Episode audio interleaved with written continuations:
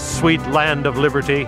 Our founding fathers not only pledged, but gave their lives, their fortunes, and their sacred honor to obtain our God given liberty. Now it's our turn. Liberty can only thrive if it's alive in the hearts of a freedom loving people. I'm Dan Matthews, and I'm pleased to welcome you to Freedom's Ring. Here's our host and constitutional lawyer and minister, Alan Reinach. Welcome back to Freedom's Ring, my friends. Today we get to talk about the Bible in public schools again, a topic we thought was dealt with back in the 1960s, but it seems to keep coming back time after time. Our guest today is my friend and colleague Tim Schultz, president of the First Amendment Partnership, a Washington, D.C. based organization that deals with religious freedom issues legislation in the states. Tim, welcome back to Freedom's Ring. Alan, always great to be here. So, first of all, there are some bills pending now in some state legislatures to put Bible curriculum in public schools. What can you tell us about what these bills will do or where they're pending? Yeah, I mean, they're pending primarily in what we would call more conservative or so-called red states, uh, primarily south of the Mason-Dixon line. Um, the people who are really pushing these kinds of bills are also folks who have wanted to have states post like slogans like "In God We Trust" in classrooms. It might very well be that these bills uh, do not violate the Constitution. Um, you know, that certainly there's nothing inherently wrong with public schools teaching the Bible as an academic subject. In fact, there, there's some argument that this is just a basic part of, of being literate in a you know modern society. And it's possible that society in some ways has overcorrected, you know, wanting, worrying that the Bible is so dangerous in public school but we can't even talk about it at all, even in an academic sense.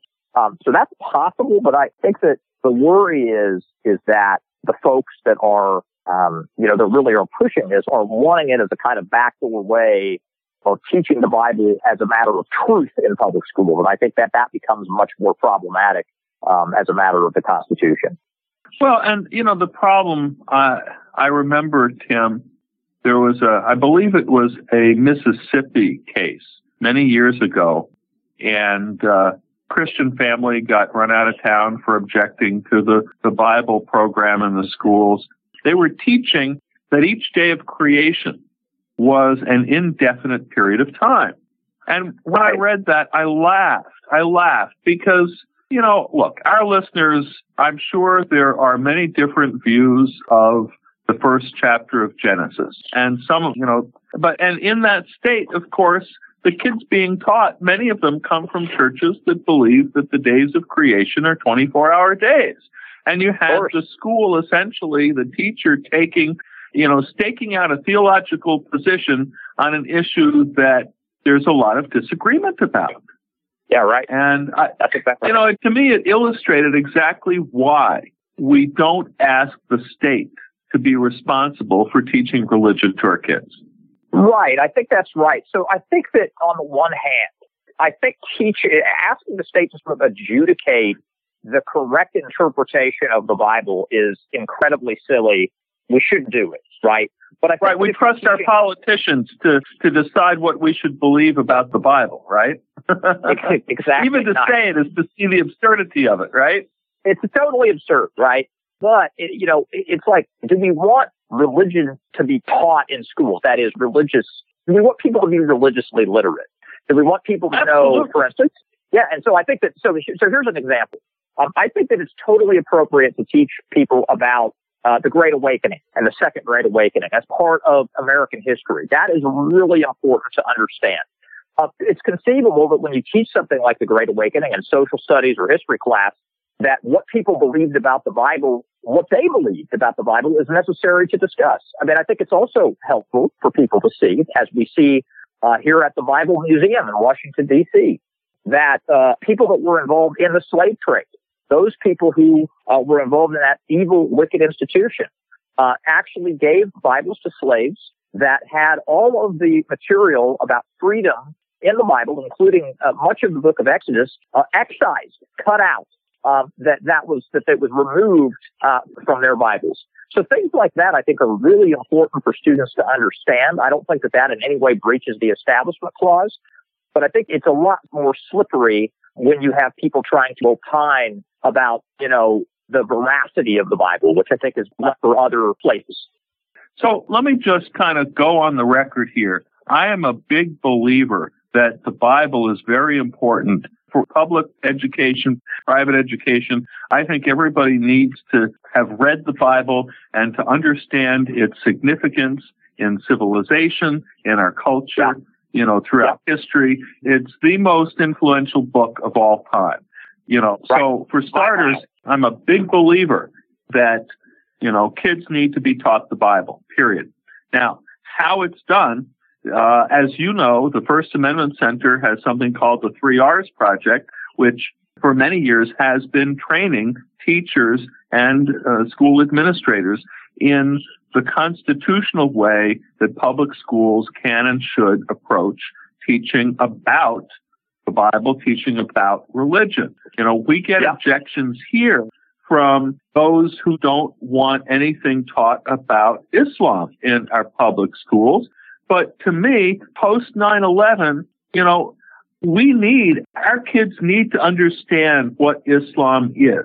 You know, we yeah, need to be educated about the religion, not because, you know, we want our kids to change their religion or to adopt the religion of Islam, but it's important to what's happening in the world today to understand you know, to be versed in these things. And uh, I completely agree. Uh, I don't get the objections to, you know, to teaching about religion.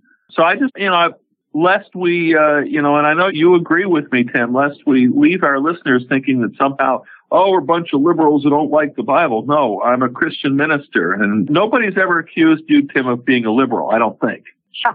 I don't know. I, it's funny. Uh, I think that I some of the time these days, voices, you well know, Alan, we're friends on Facebook, to even voice an opinion on any matter that is somewhat uh, moderate, uh, you know, gets you, uh, you know, people worry about you a little bit, right? People, people check in and make sure that you're not, uh, you know, becoming a, a, a liberal or, you know, that the same thing happens on the other side, I'm sure. Sure, sure. So, um, and you mentioned, so this, this, uh, this Bible, well, the bills themselves have specific in, in, uh, details about what is be taught or, or at what ages? How specific you are know, they, still? They don't specify. They kind of leave it up to school boards.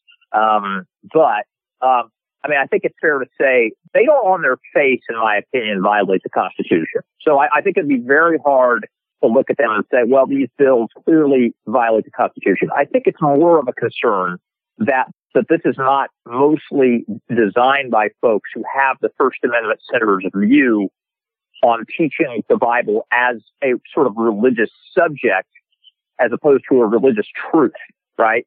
I mean, I, clearly the people who are who, the energy behind these bills um, is is for those who really want people to to read the Bible because they believe that it's the truth.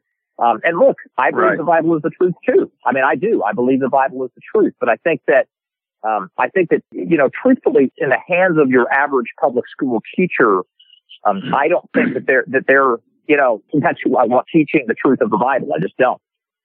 Well, you know, we just had an elders meeting and we were talking about improving the quality of the teaching of the Bible in our church.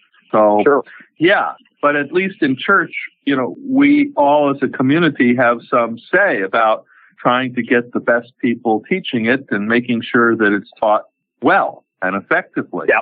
But uh, it, public well, I'll, I'll, tell you. I'll, I will tell you, Alan, what my biggest concern about this, and this is this is actually the kind of thing that only uh, perhaps an insider who does this for a living would kind of see. But I think that there are a cluster of so-called religious freedom issues that are in fact not really very serious issues that are purely about cultural markers of Christianity. So, for instance, the so-called war on Christmas, you know, the, our right, our quote unquote right to say Merry Christmas, um, is another example of this. I even think the so-called, you know, the, the controversy over the right of churches to sort of, um, you know, endorse political candidates or speak speak about politics from the pulpit. Um, you know, there's been a lot of ink spilled about that, and when when people talk to me about the real issues they're worried about. That's never one of the first five things they mention. So I, I just know that when legislatures meet, they have only a certain amount of capital to spend on issues like this, right? And, and I think that there are real threats to religious freedom out there. Um, and I think that legislatures have a real role in meeting those threats. And I just think that when you, when you spend political capital on things like this, you have less to spend on things that really matter. And so I just worry that a lot of this stuff is kind of distracting and it's a kind of cultural assertion by conservative Christians that, that sort of allows politicians to avoid looking at some of the real things that are really hard issues about protecting religious liberty, um, you know, for these kind of easy kind of cultural signals that have a lot less to do with the actual threats we face.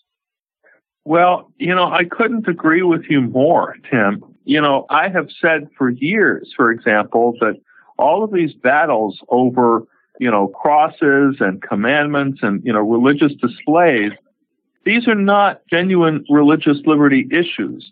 You know, because what I deal with, my bread and butter as a lawyer is to represent people of faith who are getting fired, who are losing their jobs because right. of their religion. Now you're talking about a serious issue that impacts people's lives. It destroys families. Right.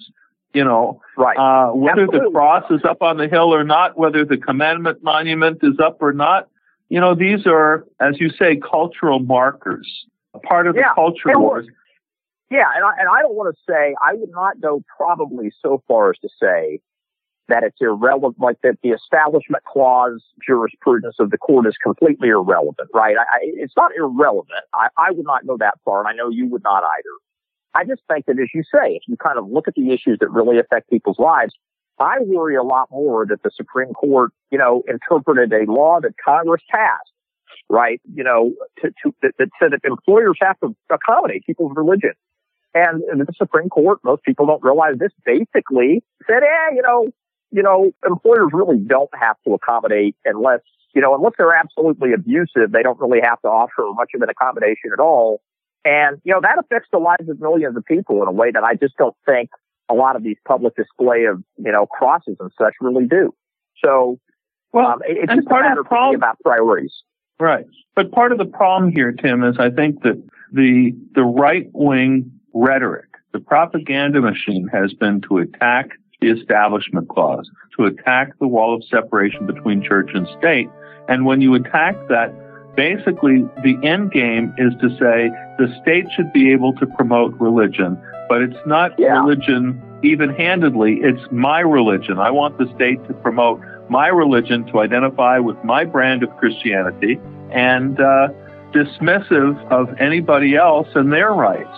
Right. And so, one of the great uh, intellectual errors that a person can make, I think, is to overreact to something that is wrong. And I, you know, it, as much as I think that some of the courts, uh, you know, establishment clause jurisprudence went too far in sort of stripping the public square of kind of every mention of religion, I think that some of that went too far. Um, I think to overreact and say that we, you know, we just should have state-sponsored religion um, is a huge error. Um, and, you know, I, I, I, agree with you. I think that there's a kind of uh, culture war industrial complex uh, that thrives off of this kind of conflict.